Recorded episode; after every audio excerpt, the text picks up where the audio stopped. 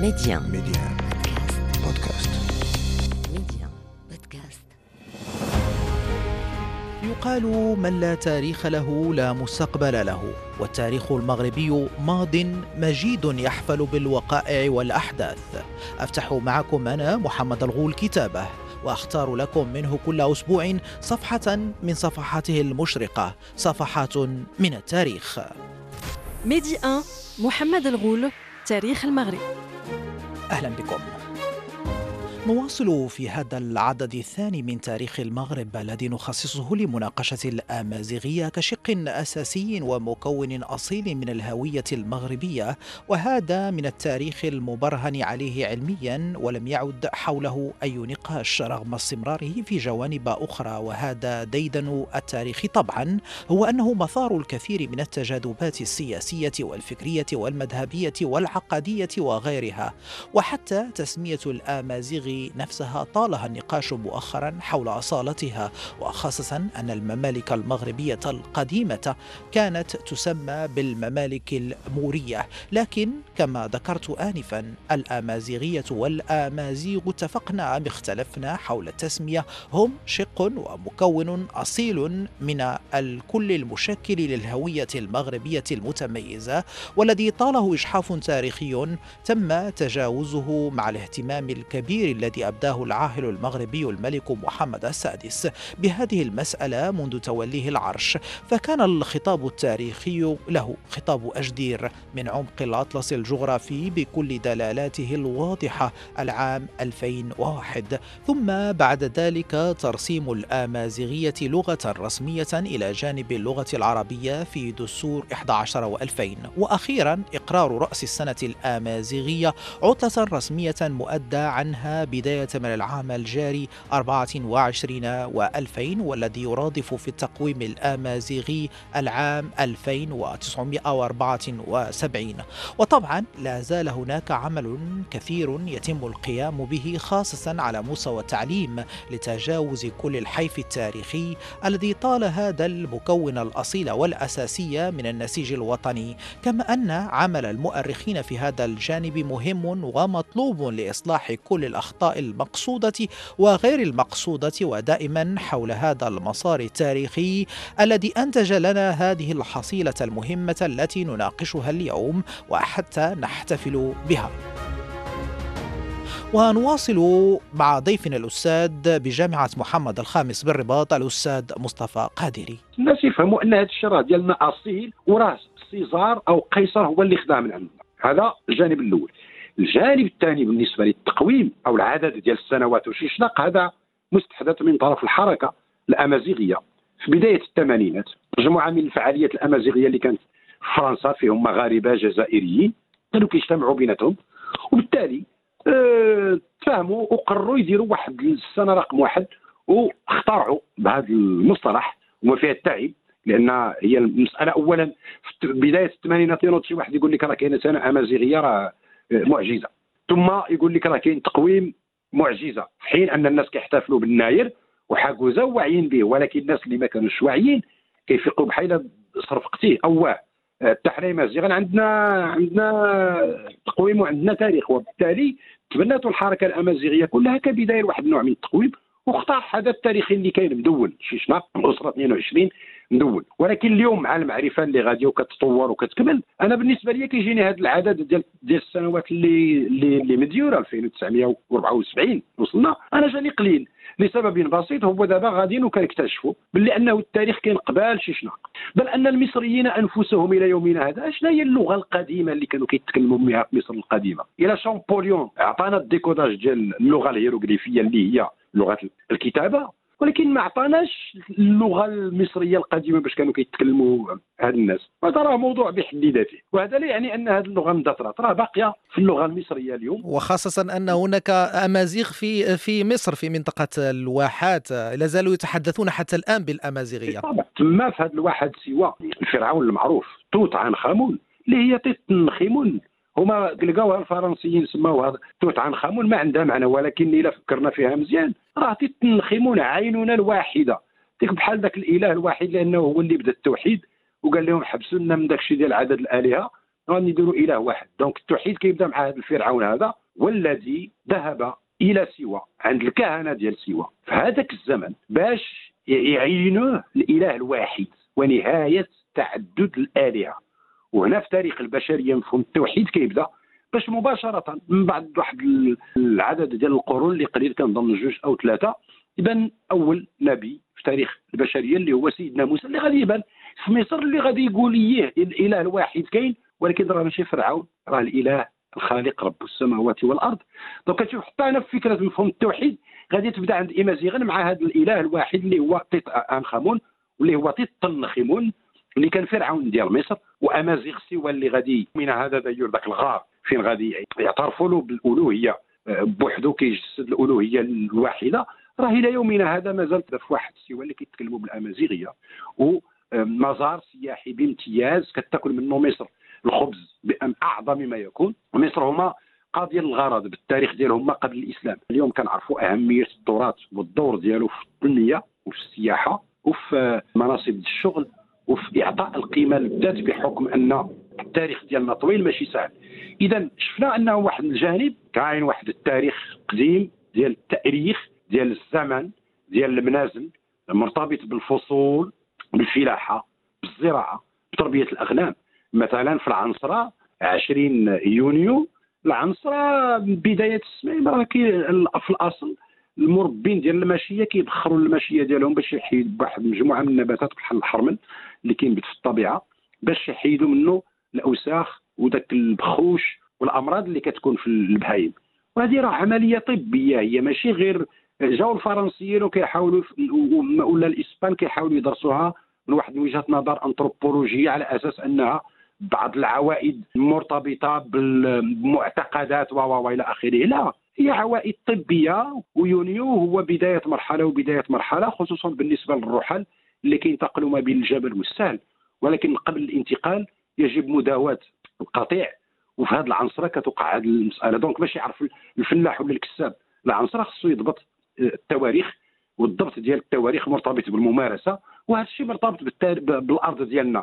هذا ليس بمسألة عامة بالنسبة للبحر المتوسط كل واحد والطريقة ديالو باش كيعيش المناخ ديالو لأن المناخ ديالنا حنا بوحده حسب المناطق خصوصا ولكن في واحد الحساب معين. وعليه أستاذ مصطفى آه، لكي نطور النقاش ولا آه، يفوتنا الوقت آه، نعود إلى تاريخنا المعاصر. قلت بأننا بدأنا مرحلة المصالحة مع الذات. هناك من يؤكد بأن تاريخ المصالحة أو بداية تاريخ المصالحة مع الذات كان مع الخطاب خطاب أجدير للعاهل المغربي الملك محمد السادس وهو الذي يعتبر خطابا محدثا كذلك المعهد الملكي للثقافة الأمازيغية. أستاذ مصطفى. تماما هي قفزة كبيرة جدا. فقط يجب التذكير أنه في سنة 1994 المرحوم الحسن الثاني كان خطب بداية ما كانوا نسميه اللهجات في التلفازة. يعني آه، البداية كانت مع آه، الملك الراحل الحسن الثاني. 94 من اللي بدأت ما يسمى بالأول مره الإنسان المغربي كيكتشف باللي إنه راه يمكن الأمازيغية يسمع لها في التلفازة لأنه ما كانش كيشوفوها ما كانتش في التلفازة نهائيا. بحال كانت حرام défendu. donc لاحظوا آه، رمزيا شي حاجة مهمة. وبطبيعة الحال القفزة الكبيرة جدا هي خطاب أجدير مؤرخ تاريخ. ويدخل للتاريخ. آه، أنا في نظري هذاك الخطاب أجدير هو اللي خصو يكون عيد وطني بامتياز لأن آه، قفزة نوعية نفسية مهمة جدا خصوصا أن جلالة الملك آنذاك اختار أجدير ديال خنيفره ماشي اعتباطا ثم طلب من جميع النخب أن ينتقلوا إلى عين المكان يعرفوا بعدا غير هذا المغرب علاش كيتكلموا. لأنه النخب ديالنا إلا بقوا ملي بقوا محصورين بين الرباط والدار البيضاء وكيشربوا وكينفذوا وكيهضروا وكيتكلموا بلا ما يعرفوا الواقع يشوفوا يضربوا غير الطريق ويمشيو حتى الأجدير ديال خنيفره فين جا وعلاش وكيفاش وكي داير لأنه هو ال réservoir هو ال château ديال المغرب المنطقة اكبر الأنهار المغربية من تما كتجي من أم الربيع منابع. منابع. وهذه مسألة رمزية أساسية. المسألة الثانية هو أن من بعد الاستقلال محمد الخامس مشى لأجدير باش يتلاقى بالقبائل ديال المنطقة. والقبائل ديال المنطقة كنعرفوا في التاريخ لعبت واحد الدور كبير. في المقاومة المسلحة ضد الاستعمار لدرجة أن الاستعمار نقدروا نقولوا باللي أنه مثلا يقدر قضى على النصف ديال السكان. السكان هادو اللي تقاتلوا مع المستعمر بشتى الطرق ومن بعد غادي تجي الحركه الوطنيه وتبدأ تبني الناشئه وعامله واحد الظهير البربري. الكل بربر مازال كيتقاتلوا مع فرنسيس في 1930 أربع سنين حرب غادي تدوز مما يسمى من الظاهر البربري وغادي يجيو يبداو يكذبوا علينا بالظاهر البربري. الكذوب ما كاين مشكل. المشكل ماشي هنا. المشكل هو من بعد الاستقلال ملي الجرائد والتلفازة والمدارس والبرامج المدرسية كتقرينا الكذوب وكتقول لك الظاهر البربري. donc إلا كنتي خلقتي حدث فوقت الاستعمار. باش تهم الاستعمار بسياسات ماشي في صالحنا وكذا ما كاين مشكل إلى هذه مسألة عادية في بروز الإيديولوجيات والحركات السياسية. لكن المشكل كيبدا من بعد الاستقلال وكيفاش فرضوا علينا مجموعة من الكذوب. دونك كيجي الخطاب ديال اجدير وتأسيس المعهد الملكي الثقافه الأمازيغية كهيئة استشارية لجلاله الملك. نظرية هذا هو الدور ديالها أنها تحط الرادار مؤسسة اللي تحط الرادار على ماذا يمكن أن نقوم به؟ وتعطي الاقتراحات لجلالة الملك باش هو يقوم بالدور ديالو حسب السلط اللي كيعطيه الدستور في علاقته مع الحكومة مع المؤسستين التشريعية والتنفيذية. كنقول نظريا. إذا كتبقى أن هذه المسألة رمزيا مهمة جدا لأنها كسرت واحد الطابو ورجعت المغاربة يفهموا أن النظرة ديالهم اللي عطاتهم المدرسة والإعلام والفكرة المهيمنة من طرف النخب لا أساس لها من الصحة وأن العمود الفقري ديال هذه البلاد هو تمازيغت وإمازيغا وأن هذه الأرض آه، ديال إمازيغا وأن التاريخ كله من ألفه إلى يائه ديال آه، إمازيغا كيفما كانت الأصول ديال الأسر المتعاقبة على الحكم. لأنه مثلا كنتكلموا على الأسرتين الشريفتين الأخيرتين اللي حكموا المغرب اللي هما السعديين والعلويين. السعديين كتسموا بالتاغمادارت نسبة إلى تاغمادارت في الأصل في منطقة الضرعه والعلويين كيتسموا بالفلاليين نسبة إلى تافلات الور الأوروبيين ملي جاو غادي يبنيو تيقول لك لا هادو راه بحال إلى أسر أجنبية وجاية في صراع مع أهل البلد. لا. واش جايين بجيش من من الخارج باش يستعمروا المغرب ولا؟ يعني الفرنسيين والاسبان بغاو يديروا من العلويين مستعمرين وهذا هراء لأن العلويين جاو من تافلات ما جابوش جيش من السعودية ولا من لبنان ولا من مصر باش يقوموا بالغزو وياخذوا السلطة. لا. داروا تحالف مع القبائل كيف ما كان كيوقع على امتداد التاريخ المغربي فعلا. المغربي اللي في شروط في سياقات معينة مرتبطة بتعاقب الأسر وأفولها. بالتالي إذا استمرت الأسرة العلوية من القرن نهاية القرن 17 فليس هناك سر فقط لأن السر يكمن في التحالف المتواصل على مستوى الجبهة الداخلية في مواجهة الأخطار الخارجية اللي ولات عندنا مشكل كبير منذ حرب حرب حروب الاسترداد عفوا ومحاولة الاسبان والبرتغال والعثمانيين يعني الاستعمار المغرب أو للتذكير اللي قال هذاك فقدان السيادة. إحنا ما عمره وقع علينا من الأمويين اللي جاوا في البداية حتى جاوا فرانسيس وصبليون. ما بين الأمويين في بداية الإسلام وفرانسيس وصبليون ديال بداية القرن العشرين ما عمرنا حنا فقدنا السيادة والسيادة ديالنا دائما كانت العاصمة ديالها في التراب ديالنا إما مراكش إما فاس أو مكناس أو هما بثلاثة أو هما بجوج لأن السلاطين دائما كانوا في تحرك مختلف المناطق لأنه هذه التحركات بالحركات هو دائما لمحاولة آه، رأب التصدعات وخلق جبهة داخلية قوية في مواجهة الأخطار الخارجية. وهذا الشيء راه كيعرفوا كل شيء. الإسبان والبرتغال خصوصا راه ما خلاو ما داروا باش يستعمرونا. أكيد. ومعركه واد المخازن. خير دليل فعلا. يعني كنفتخروا به ولكن راه ماشي غير ماشي غير حدث هكاك. راه له ثقله في الميزان حتى في المخيال المغربي لدرجة أن إلى عندنا حساسية تجاه المسيحية والمسيحيين. فبسبب هذه المعركة ديال واد المخازن اللي كانت غتكون حد لو انتصروا فيها كانت غتكون واحد التحول كبير في التاريخ والتاريخ تاريخ المنطقة آه بالكامل أكيد. أستاذ أستاذ مصطفى النقلة الثانية ربما الأبرز والأهم بعد آه، خطاب أجدير للعاهل المغربي الملك محمد السادس وإحداث المعهد الملكي للثقافة الأمازيغية كان هو ربما ترسيم الأمازيغية كلغة رسمية في دستور 2011 كان هناك إشارات في الدساتير الماضية لكن كانت ربما إشارات آه، محتشمة. آه، ربما آه، ترسيم في دستور 2011 هو الذي أكد بأننا فعلا دخلنا مرحلة تصالح مع الذات بشكل حاسم لا مجال للتراجع فيه أستاذ مصطفى. آه، تماما. وهي نظريا نظريا نظريا اللغة ما محتاجاش ترسيم. نظريا. ولكن نظرا للمشاكل الإيديولوجية اللي خلقوها لنا النخب واحتقار الذات والتكالب على الهوية المغربية وعلى العمود الفقري ديال المغرب. فربما كان من الألزم ومن الضروري الترسيم لي ليس فقط لحماية ولإعادة إشعاع اللغة الأمازيغية كلغة أم. لأنه عندنا لغتين رسميتين ولكن اللغة الأولى الرسمية العربية ماشي لغة أم ديال شي مغربي. كنقراوها كلنا في المدرسة. اللي ما قراش في المدرسة ما يمكنلوش يفهمها. الناس كيغلطوا بزاف. اللغة الثانية اللي هي رسمية هي لغة أم اللي اللغة المتداولة. ولكن المشكل اللي عندنا في المغرب ان يمازيغ نظرا لاحترامهم لأنفسهم. اولا ولاحترامهم للضيف تصور مثلا عندنا دابا مثلا نقولوا مثلا عندنا جماعة محلية جميع المنتخبين تيكونوا ناطقين بالأمازيغية ولكن اذا كان القيد ما كيفهمش الأمازيغية كيقلبوا هذا رجال لغه غير دستورية. شوف دابا التناقضات حنا فاش عايشين في المغرب وهذا موضوع بحد ذاته ديال النقاش. علاش من القيد ما علاش الاجتماع ما يديرش بالتمازيغ لأنه مثلا القيد كممثل للسلطة حسب النصوص القانونية خصو يحضر عنده دور استشاري ما كيهضرش إلى آخره مزيان. ولكن خصو يفهم. ولكن إلا ما كيتكلمش الأمازيغية ما يمكنلوش المسألة الثانية كاع هاد الناس شوية الا كانوا قارين واحد شوية مزيان ولكن باش يعبر الإنسان المواضيع ديالو لا أن المواطن يحضر الاجتماع ديال الجماعة محلية وهذا كاين مسطر في القانون باش يفهم شنو كاين. إلا ما كانش قاري راه ما يمكنلوش يفهم شنو كيتعاود. donc هنا كاين واحد المشكل ربما آه كيبان عميق وفي نفس الوقت آه له ثقله في الميزان. لأن الدارجة لغة غير دستورية اليوم كلشي كيهضر. أنا كنضحك بعض المرات مع الموظفين ندخل لشي إدارة يقول لي اش بغيتي؟ نقول له لا. قول لي ماذا تريد؟ لا ما تريد لأن أنت كتهضر لي بلغة غير دستورية واش أنت ضد الدستور؟ donc يعني غير البسط كيف تنقولوا ولكن باش نفهموا أننا كيتسحاب لينا روسنا راه حنا في واحد البلد فيه جوج الأقوام لا فيه جوج اللغات آه، مرتبطين بيناتهم الأمازيغية والدارجة ولغه رسميه اللي كنقراو في المدرسة. فين هو المشكل؟ المشكل أن هذيك الوثيقة الإدارية اللي كيعطي اللي كتعطي المؤسسة خصني نعرف المحتوى ديالها باللغة الأم ديالي. ونعطيو نموذج ديال مثلا السنغال. اللغة الرسمية هي الفرنسية. ولكن حتى شي واحد في السنغال ما تيقول لك أنا فرنساوي ولا هذه اللغة إرث ديالي. donc جميع السنغاليين متساويين أمام اللغة الفرنسية مزيان.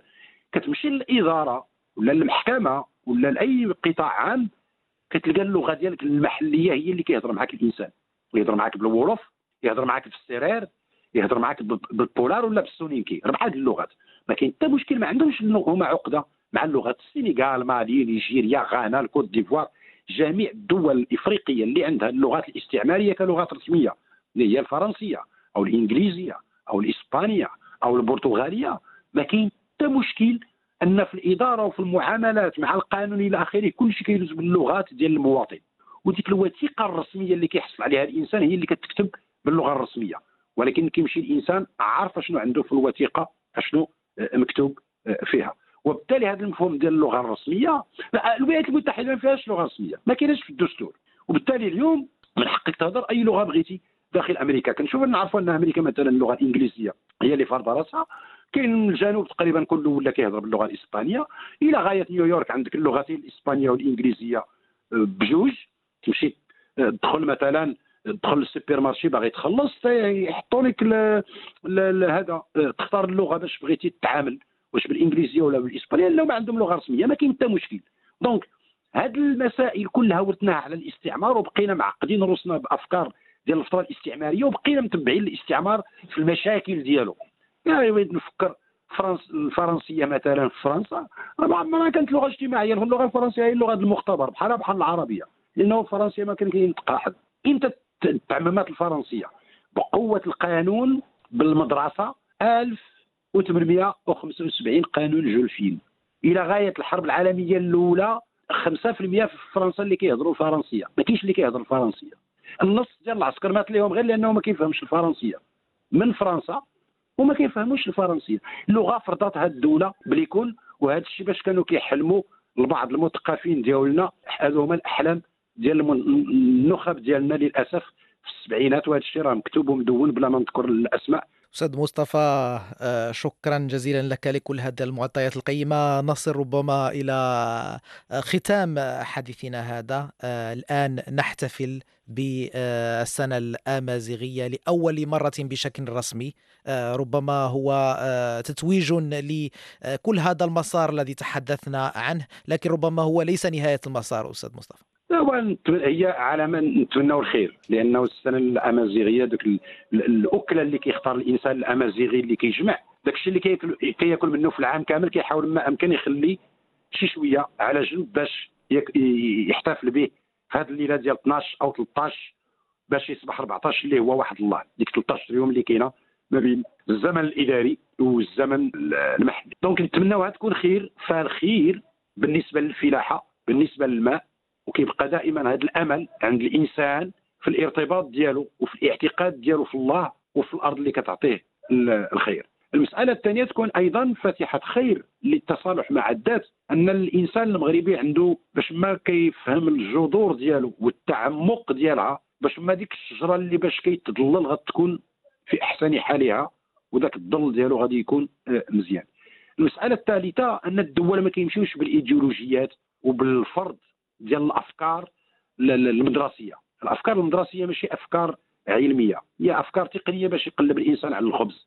ماشي غير قريتي واحد الحاجة في المدرسة وتقول هذا هو التاريخ ديالي ولا هذا هو الأدب ديالي.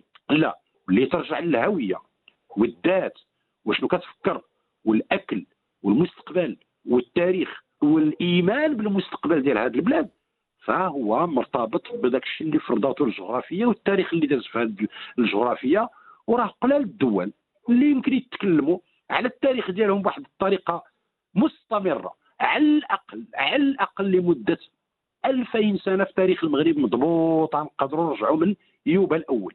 اليوبا الثاني وأنتم جايين وما الا رجعنا لما قبل الفترات أخرى. ونجيو من ايغود ولا من الحيلي ولا من هذه المدن القديمة بحال كيف قلنا بناصة واليدي وشاله وتموذا وسجل ماسة وثامدولت وتارودانت اللي باقية واقفة ومن أقدم المدن التاريخية اللي ما تعطاتهاش القيمة ديالها. آه، دليل من الدلائل على أن هذا الإنسان يقدر يفكر في واحد المستقبل بواحد الطريقة مختلفة لأننا عاصرنا دول عاصرنا أقوام عاصرنا لغات.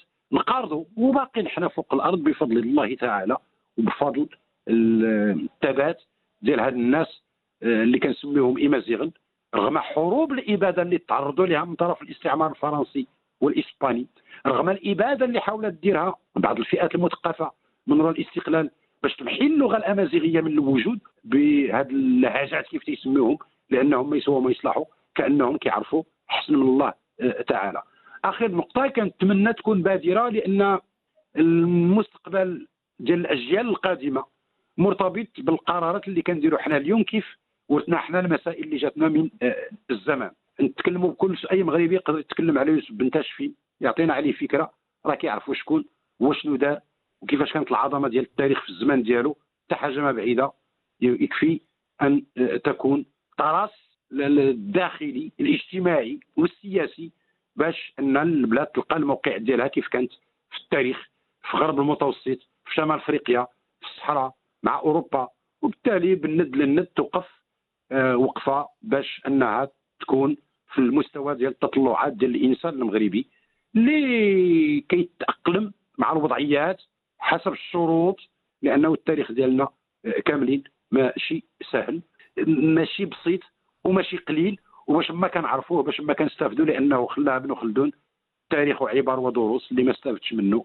غادي يهزوا الأستاذ مصطفى قادري الأستاذ بجامعة محمد الخامس بالرباط. شكرا جزيلا لك على مشاركتك القيمة معنا في هذا العدد من تاريخ المغرب. متابعينا أذكركم أنه يمكنكم الاستماع وإعادة الاستماع لكل الأعداد السابقة من تاريخ المغرب عبر تحميل تطبيق Medi Podcast. إلى اللقاء. Medi 1 محمد الغول تاريخ المغرب.